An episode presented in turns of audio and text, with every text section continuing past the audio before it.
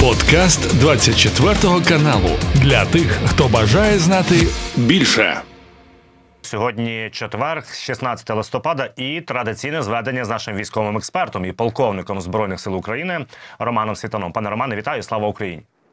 Героям слава бажаю здоров'я. Є підриви на території Російської Федерації. Є захід наших гідроциклів на тимчасово окупований півострів, і є е, серйозні заяви з боку командувачів е, військ Сполучених Штатів Америки, які командували в Європі. Про все по черзі, пане Романе, е, підтверджує Міноборони Російської Федерації, що прилітали безпілотники на Тамбовський пороховий завод. Раніше вони казали, що все збили. А тепер, от є приліт, і чітко по фотографіях видно, що це не просто є руйнація ліквідація даху, як вони казали раніше, а серйозне влучання. Ну, скорее всего, наши бобры тамбовских волков искали э, в Тамбове, э, друзей э, россиян, э, так сказать. Э, работаем, э, то есть это дальность э, где-то под тысячу километров, если там считать от центра Украины. Под тысячу километров, скорее всего, это что-то, ну, э, либо это ГУР уже добирается до такой дальности, а хотя, э, скорее всего, это служба внешней разведки, потому что дальность все-таки за 500, за 700 километров. Бобры до этого до расстояния не достанут. А беспилотники, э, скорее всего, службы внешней разведки, которые их э, собирают или закупают в самой России и работают с территории России. То есть эти беспилотники, ну, во-первых, их довольно-таки много. Китай как поставлял, так и поставляет свое вооружение, беспилотники в том числе в Россию, там их можно купить легко. Ну а дальше э, подвесить взрывное устройство, которое то, тоже можно найти в России. Сейчас там рынок э, оружия довольно-таки оживился. По, по большому счету, имея достаточное количество финансов, можно э, купить и беспилотник, и взрывчатку и, в принципе, выполнить э, вот такую задачу. Причем это можно делать не, не в зависимости от расстояния от Украины. Это от, от Москвы до Сахалина, в принципе, в любую точку, там достаточное количество заводов, а вот особенно пороховые заводы не очень хорошо горят. Э, беспилотник, по, по большому счету, где-нибудь там в центре России никто там не будет ставить зенитно-ракетный комплекс или какую-то систему оповещения. С помощью беспилотников один агент и несколько беспилотников могут уничтожить э, целый пороховой завод. Чем сейчас, наверное, наша СВР и занимается. Мы, мы правда, не слышим, не видим Литвиненко, начальника службы внешней разведки. Но это и правильно, потому что разведка должна э, тихо себя вести, э, не вылазить э, на информационное поле, то есть заниматься своей работой. Тихо зашли, выполнили задачу, тихо ушли.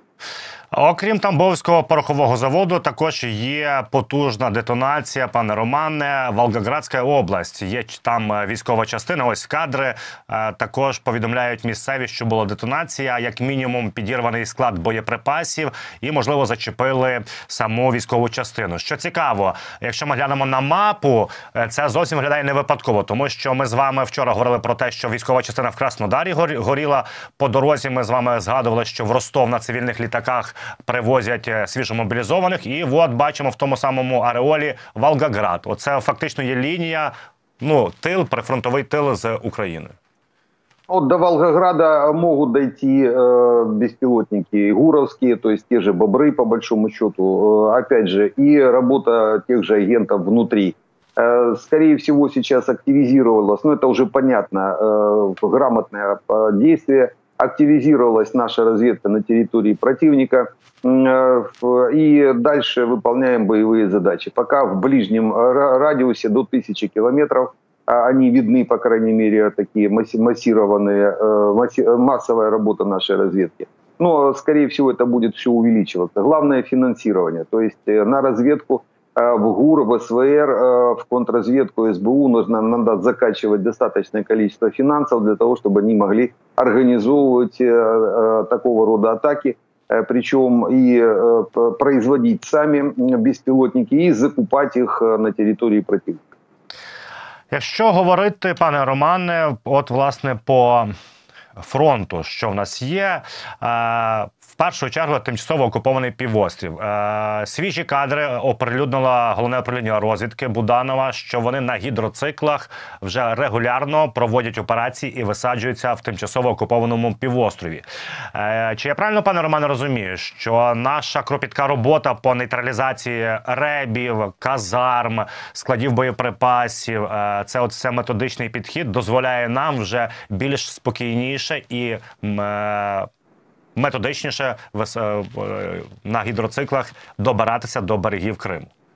Вот когда Буданов э, не включает э, такой режим разговор, мастера разговорного жанра в эфире, а занимается своей непосредственной работой, у него очень хорошо это получается. Это довольно-таки толковый специалист э, по, по выполнению этих, такого рода задач. Естественно, Э, и э, разведка э, под руководством выполняет их таком, на, на довольно-таки хорошем уровне. Мы это видим прекрасно сейчас, это видно, понятно, грамотно все это делается. Вопрос просто в малых пока количествах. То есть эм, нужно увеличивать где-то на порядок количество такого рода операций. Причем оптимально, конечно, ГУР, мы уже неоднократно это говорили, ГУР надо переводить в подчинение Генштаба.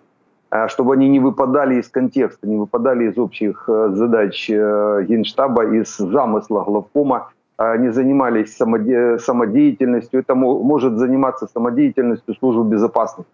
Контрразведка СБУ – это у них э, своя стезя, это отдельная служба, которая как раз занимается внутренней безопасностью страны, ну, естественно, тех угроз, которые могут внутренней безопасности как-то нанести наш враг. Потому они могут нейтрализовать и, в принципе, выпадать из общего, общей задачи э, вооруженных сил Украины. А ГУР это должна быть структура именно ВСУ, э, и под ней должна быть сила спецоперации, то есть вернуть обратно это прямое управление между, вернее, управление Генштабом, главным управлением разведки, дальше силами спецопераций, выстроить в одну цепочку а не то, что у нас сейчас есть. Почему и вот это выделение ГУРа из общей э, структуры вооруженных сил Украины, и иногда мы э, видим такие неправильные, неграмотные э, действия самого начальника главного управления разведки, который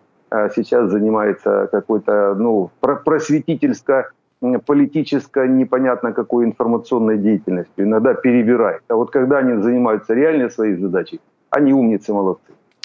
Про Крим далі, пане Романе, наш великий друг України, колишній командувач сухопутних військ Сполучених Штатів Америки в Європі Бен Ходжеш сказав наступне: цитую: ідея України стоїть на кону. Хто контролюватиме Крим, виграє війну. І також Бен Ходжеш скаже наступне: всім критикам контрнаступу збройних сил України він саркастично каже: подивіться, будь ласка, на Чорноморський флот Російської Федерації, де він, що він і як він. Э, ну, не сложилось у Черноморского флота, так э, получилось, не сложилось. Это самый уязвимый, как оказалось, это самое уязвимое звено в российской обороне, э, в, российской армии. Именно Черноморский флот, он зажат берегами Черного моря. Черное море это такой большой тазик, или там мы его называем умывальником вместе с моряками. Любя, конечно, это наше Черное море, но тем не менее для для того, чтобы развернуться, флоту там нет места. Э, флот должен э, иметь выход в океан, то есть и тогда он является флотом как таковым. А так это очень хорошая цель и для ракет, и для авиации противника, потому выщелкать, потопить весь Черноморский флот хорошим допустим, паре бригад э, истребителей, ну, это надо две недели. Две недели и не будет э, Черноморского флота, если э, истребители будут полностью заряжены достаточным количеством вооружений. То есть это большая проблема у россиян, они прекрасно ее понимают, но, тем не менее, сделать ничего не могут. Мы поможем. Я думаю, мы поможем. Ну, а Ходжес однозначно правильно говорит по поводу, во-первых, ключа ко всей операции по освобождению Украины – это Крым. Э, именно этот ключ, его надо просто э, достать и эм, э, запустить для того, чтобы, допустим, добраться до Крыма. Сейчас вот и проводится операция на левом берегу. Оптимальный вариант захода в Крым – это через Армянск, то есть от Херсона на Армянск и дальше движение в сторону Крыма на освобождение этого полуострова. Ну а зачистка уже у территории Украины от российской военщины по Донбассу, она уже будет происходить после зачистки Крыма. Здесь я с Ходжесом полностью согласен. Ну, до речі, і інститут вивчення війни також каже, що лівий берег плацдарм України для України все розширюється і розширюється. Якщо говорити про сухопутний захід в Крим, не з боку Армянська, а з боку Запорізької області, пане Романе, ми з вами згадували і говорили, що росіяни починають поспіхом будувати залізницю. Від Ростова через Маріуполь, через Бердянськ і попри Мелітополь до Чонгара і Генічинська. Так, от офіційно прем'єр, віце-прем'єр е, Російської Федерації Марат Хуснулін сказав наступне: що наразі навіть немає проекту цієї залізної е, залізниці, тому що, мовляв, частина дороги знаходиться не на безпечній відстані від лінії фронту. Тобто, я правильно розумію, що росіяни бояться її зводити, тому що це досяжність нашої артилерії. Ну, мы сейчас э, контролируем Мелитополь, э, а как раз эта железная дорога через него и будет проходить. То есть у нас уже есть контроль Мелитополя с помощью э, Хаймерсов, э, и как бы они там ее не располагали, им, при, им придется ее протягивать через Мелитополь, потому что через этот залив э, довольно-таки неудобно. Ну и до него мы, в принципе, достанем, если еще километров 5 7 пройдем в сторону Токмака, то мы будем доставать их, в принципе, до Азовского побережья. То есть уже, уже для россиян просто не будет э, никакого, никакой возможности как-то ее дальностью, по крайней мере, спрятать от того вооружения, которое есть у нас базовое. Это я не, не говорю даже об атакамсах, даже 100-мильных. 100-мильные атакамсы покрывают всю эту дорогу, э, предполагаемую в любой точке, начиная от Таганрога.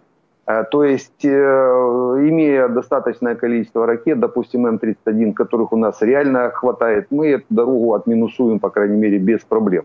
И потому россияне, скорее всего, э, откажутся от этого проекта зря, зря, лучше бы они его строили, нам бы потом надо было бы просто его облагородить и оставили бы себе. Ну вот не сложилось, так сказать, это надо сказать, ай-яй-яй нашим э, ракетчикам, которые напугали россиян в строительстве этой дороги. А так бы у нас еще одна была дорога от россиян, э, подарок, так сказать. Мы бы ее в счет репараций бы не включали. Е, по запорізькому напрямку також Костянтин Машовець, людина, яка достеменно знає, має джерела з фронту, повідомляє наступне: що е, трішки відвернули увагу Авдіївка і лівий берег від того, що відбувається на Токмакському напрямку. А тут в росіяни є очевидні проблеми. Розповідає Машовець наступне: е, висота, про яку ми з вами згадували, і ви розповідали на південь від Вербового, 140 метрів вже за нами. До Новопрокопівки залишилась одна посадка, лісопосадка за росіянами. І найцікавіше, що зараз наші збройні сили України активно прорубують вікно, так зване між населеними пунктами Мирне і Нестерянка, тому що між цими пунктами з'ясувалось в росіян не дуже то є оборона. Э, генерал Тарнавский грамотно, правильно построил э, наступательную операцию, э, исходя из, то, из тех реалий, которые сложились на момент э, наступления. То есть россияне там действительно серьезно закопались, э, провели, э, ну, наверное, самые такие э, вложились хорошо в эту линию обороны, э, провели оборонительные мероприятия, самые мощные за 10 лет – вторжения именно на этом рубеже. Очень сложно было его э, прорывать, прогрызать, но Тарнавский этот, эту задачу решил. Э, без авиации, без достаточного количества вооружений, особенно боеприпасов к артиллерии, все-таки мы решили вопрос в, в, по, по проходу первой и второй линии обороны. И сейчас те тактические приемы, которые использует генерал Тарнавский для дальнейшего движения на этом направлении, они дают э, свой положительный эффект. Он накопительный, он не может быть прорывным. Без авиации никогда нигде никаких прорывов никто не делал и не сделает. А те, э, те механизмы, которые у нас остались на руках, вот ими э, генерал очень хорошо пользуется. И сейчас идет расширение плацдарма, причем и на восток, в сторону Вербового. Там правильно, грамотно обошли Э, высоту, а потом ее выдавили россиян с этой высоты, там высота за сотню метров. по 100, по-моему, 140 метров высота, и э, сейчас мы контролируем большое, довольно-таки большое пространство, потому что вся остальная территория там ровная как стол по некоторым направлениям. То есть э, вот такие правильные, грамотные действия, идем по высотам, э, что генерал Тарнавский выполняет задачу именно на запорожском направлении, что генерал Сырский тоже по высотам в районе Бахмута, и правильно, грамотно, и наступать с высоты легче – и обороняться, когда это нужно, допустим, осенне-зимний период, на высоте намного легче. Даже э, просто э, разница в э, условиях нахождения солдат наших, допустим, в окопах, на высоте это в, в сухом, в суше, а в низине это просто по, по колено, по пояс в воде. Так вот сейчас в воде в зиму мы оставили россиян. Э, так правильно, грамотно проведена, проведены были операции в течение э, лета, что мы в зиму уходим, мы на высотах, мы в сухом, а россияне везде э, будут по пояс в воде. А в, про, простоять несколько дней э, в воде, ну это уже, это уже можно, можно списывать э, не то что 300 иногда бывает до 200 россияне просто замерзают, промерзают и там они и остаются, не, не выползая из этих окопов. То есть э, правильный, грамотний підход наших э, командирів, які виконують бойові задачі. До речі, в підтвердження ваших слів, пане Романе, багато бійців зараз е, демонструють кадрів з фронту, що насправді та вже є дощі, якісь вже в'язне техніка. Ну і особливо те, що ви кажете, що в окупантів величезні проблеми з перекиданням і пересуванням важкого озброєння, чи то артилерія, чи то БМП, чи танк. Вони просто грузнуть в болоті. По Авдії, да-да. А мы это же как раз э, учитывали. То есть э, Генштаб, когда планирует определенные операции, каждый генерал на своем направлении, когда планирует операции, мы что воюем десятый год. Э, любой генерал, который я сейчас называю, ну, они с 2014 года, они на брюхе проползли все эти оборонные рубежи, особенно на Донбассе, 400 километров фронта стояло с 2014 года.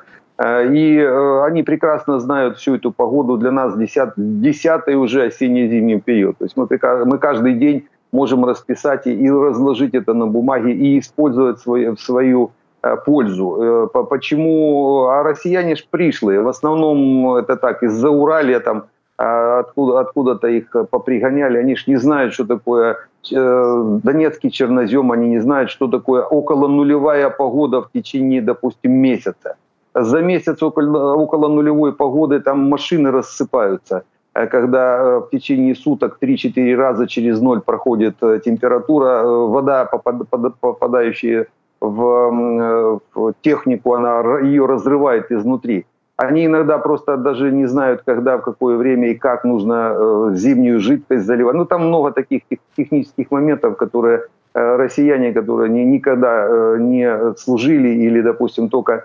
подтянулись к фронту, они, по, по ним это как раз наша погода, наша украинская, я так скажу, я донецкий сам, наша донецкая погода, особенно на донецком направлении, их э, как минимум 30% кончит, сама только погода. Э, в поле там сильно не посидишь. Потому мы как раз этим пользуемся, и я думаю, э, в таком грамотном, правильном ключе выморозим, выморозим россиян в, это, в эту зиму. Пане Романе, трошки займемося розвінчуванням міфів, тому що зараз багато пишуть, хайплять в інтернеті. Мовляв, на Бахмутському напрямку росіяни використовують хімічну зброю.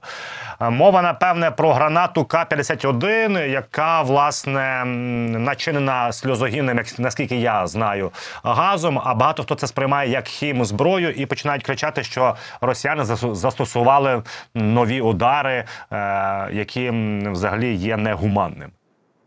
Ну, это, э, если считать по классификации, это действительно химическое оружие. То есть там используются э, определенные, по-моему, хлор, хлорпикрин в определенных э, пропорциях. Это оружие россияне используют даже не с 14 а с 13 года. В 13 году на разгон Майдана российская Росгвардия передала э, украинскому Беркуту Э, передали большую партию гранат как раз для разгона. Вот таких э, только чуть, э, они, это боевая граната К-51, а то передали типа штурмовых для разгона демонстраций. Они передали большую партию нашему Беркуту, нашему не дай бог, конечно. Тогда тому Беркуту, который стоял на Майдане, разгонял Майдан, передали вот, вот такое оружие. Они, правда, нигде его толком не использовали, побоялись, скорее всего. Но, тем не менее, вот россияне уже участвовали вот этим оружием уже с 2013 года. А с 2014 они это, эту гранату применяют, ну, не, не э, сильно опасаясь. Хотя есть моменты, когда облако от этой гранаты накрывало самих атакующих. Там роза ветров все-таки постоянно меняется на Донбассе. Э, за, за минуту может э, ветер поменяться 300 раз, потому иногда они как раз их и накрывают этим, этим ну, этой гранатой. Россияне считают ее нелетальным оружием, а, потому э, они по своей классификации э, не попадают э, в, как раз а, в такое химическое оружие запрещенное. Ну, они, по крайней мере, так считают. Это действительно, это не летальное оружие, с одной стороны, то есть это такое слезогонное, а в основном действующее на кишечный тракт вещество, которое ну, выводит из строя надолго. Несколько часов человек э, не, не может выполнять боевые задачи, если не успел одеть противогаз и э, хватанул этого э, газа. А вообще оставляет довольно-таки серьезные последствия э, от каких-то аллергических реакций до серьезных повреждений внутренних органов. Потому не, не так это все просто, конечно. Но, тем не менее, наши э, солдаты прекрасно знают, как действовать в обстановке, когда применяется такого рода вооружение. Есть э, противогазы как раз от него. Потому э, большой проблемы не приносит, но надо иметь в виду, что есть и такое оружие, россияне без проблем его применяют. Пане Роман, по Авдіївці в нас є зміни. Е, скажіть, будь ласка, ми говорили з вами про те, що вони рухаються від Красногорівки в бік Степове. Е, своїх амбіцій вони не полишили, але в них є просування за останні 24 години в бік Очеретини. Е, вони вирішили збільшити коло ймовірного оточення. Чи чому вони вирішили йти в бік саме цього населеного пункту? Они не могут перейти железную дорогу, потому что мы сразу ее отсекаем. Это как такой отсечной рубеж. Э, по, по большому кругу они точно не пойдут, потому что слишком много надо сил, средств. А потому сейчас двигаются вдоль железной дороги э, в сторону Очеретинского гарнизона. Они упрутся в, э, в где-то 5-километровую зону, там 3-5 километров зона от Очеретина, упрутся в удары нашей как раз Э, очеретинской э, артиллерии, которая ну, отминусует э, определенное количество россиян. То есть, по большому счету, это движение понятно, мы их там ждем под Очеретино. А там достаточно серьезный гарнизон, который встретит россиян. Мы, с одной стороны, растягиваем россиян по фронту, то есть давая им возможность двигаться в сторону Очеретина, растягиваем их, отводим от Авдеевки, ну а дальше там хороший полигон э, по, под Очеретино для уничтожения россиян. Вот они, они, они сейчас туда идут, знают прекрасно, самое интересное, это как раз это их слова, э, это с перехватов, радиоперехватов, которые россияне э, друг с другом делятся, что их туда бросают в сторону Очеретина, а там минометы, а там пристреленное место, ну и так далее и тому подобное. Погибать не хотят почему-то, хотя подписывали контракт э, на свою погибель, э, но тем не менее вот такой, такие, такие радиоперехваты есть. Пане Романе, якщо говорити про наших союзників, зараз е, Єрмак був з візитом в Сполучених Штатах Америки, глава офісу президента е, він сказав, що Україна визначилася точно і вона не збирається зупинятися і буде воювати без пауз. Володимир Зеленський на ставці сказав, що ніякої заморозки зараз не може бути війни. Ми далі будемо просуватися. Бачимо, чомусь таки піднімають в інфополе. Е, Україна і офіційний Київ про те, що ніякої заморозки можливо на нас тисне хтось з наших партнерів, але інше цікаве, що Єрмак назвав вісь зла, проти якої зараз бореться світ і Україна. Це є Росія, Іран, Північна Корея. А Китай не згадав.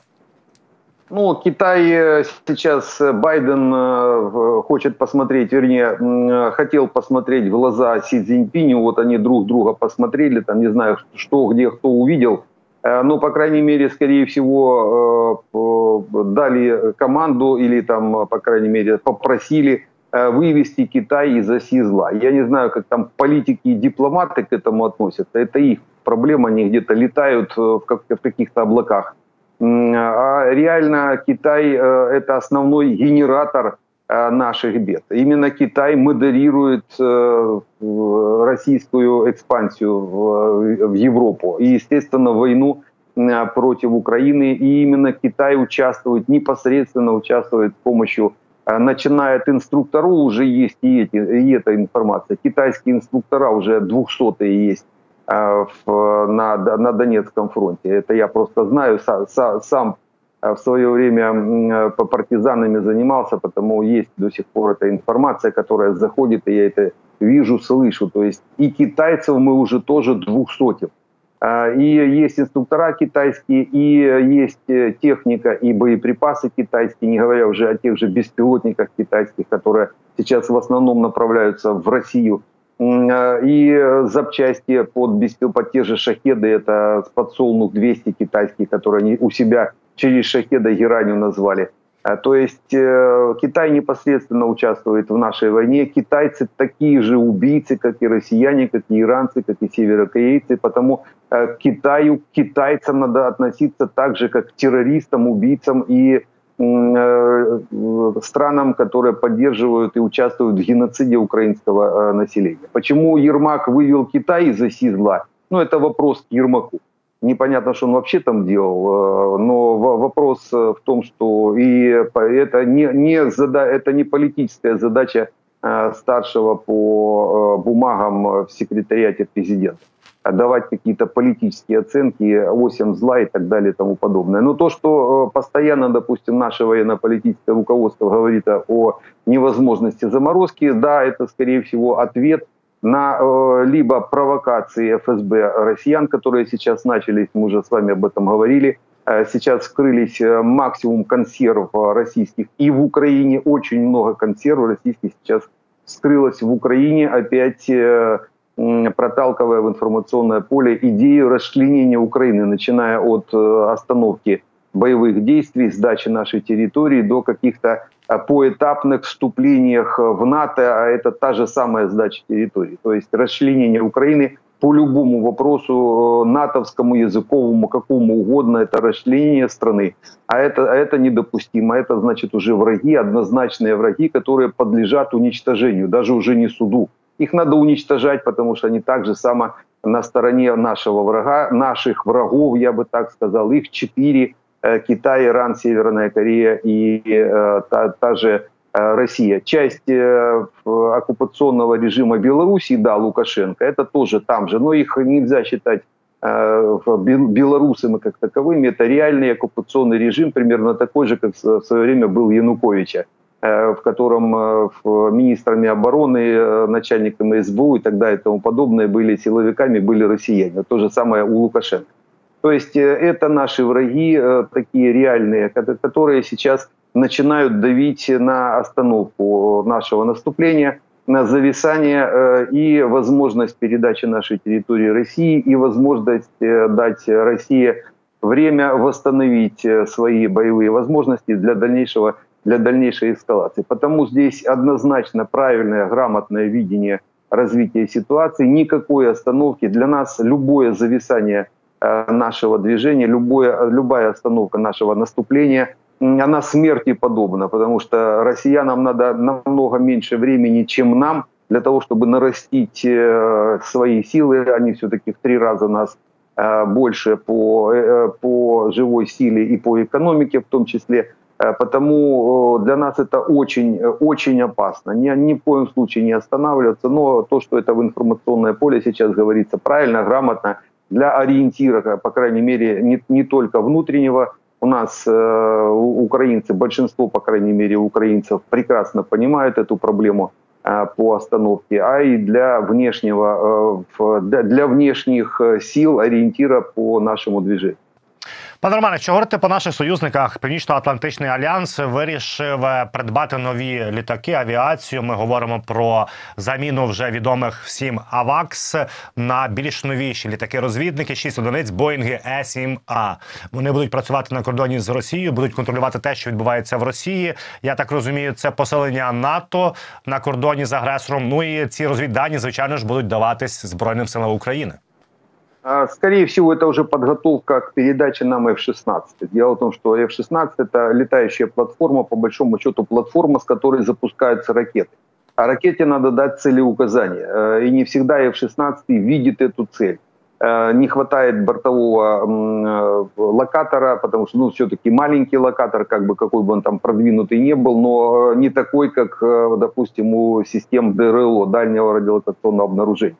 А вот этот летающий локатор, это, естественно, дальность уже не так, как у F-16, 200, там, 250 километров. Таких локаторов дальность 600-800, по некоторым диапазонам до 1000 километров – дальность обнаружения э, воздушных и наземных, кстати, целей в том числе. Они могут видеть э, в некоторых диапазонах с хорошей системой отсечения помех от земли э, и вплоть до танковых соединений, то есть и наземных целей также. Потому, скорее всего, это уже идет подготовка к передаче полной о том, что мы с вами говорили, полной системы ПВО и системы по завоеванию механизма по завоеванию превосходства в воздухе. И F-16 это одно из колесиков этой системы. Вот мы сейчас видим основные, это основные уже, можно сказать, э, э, основные компоненты этой системы. Э, эти, эти самолеты можно использовать еще и как командные пункты, там есть определенная аппаратура и обученный персонал – Э, с которым будут, э, скорее всего, будут уже работать наши летчики, которые сейчас переучиваются на F-16. Они будут э, учиться в том числе взаимодействовать вот с этими, с этими самолетами, летающими локаторами. Це був подкаст для тих, хто бажає знати більше. Підписуйся на 24 канал у Spotify, Apple Podcast і Google Podcast.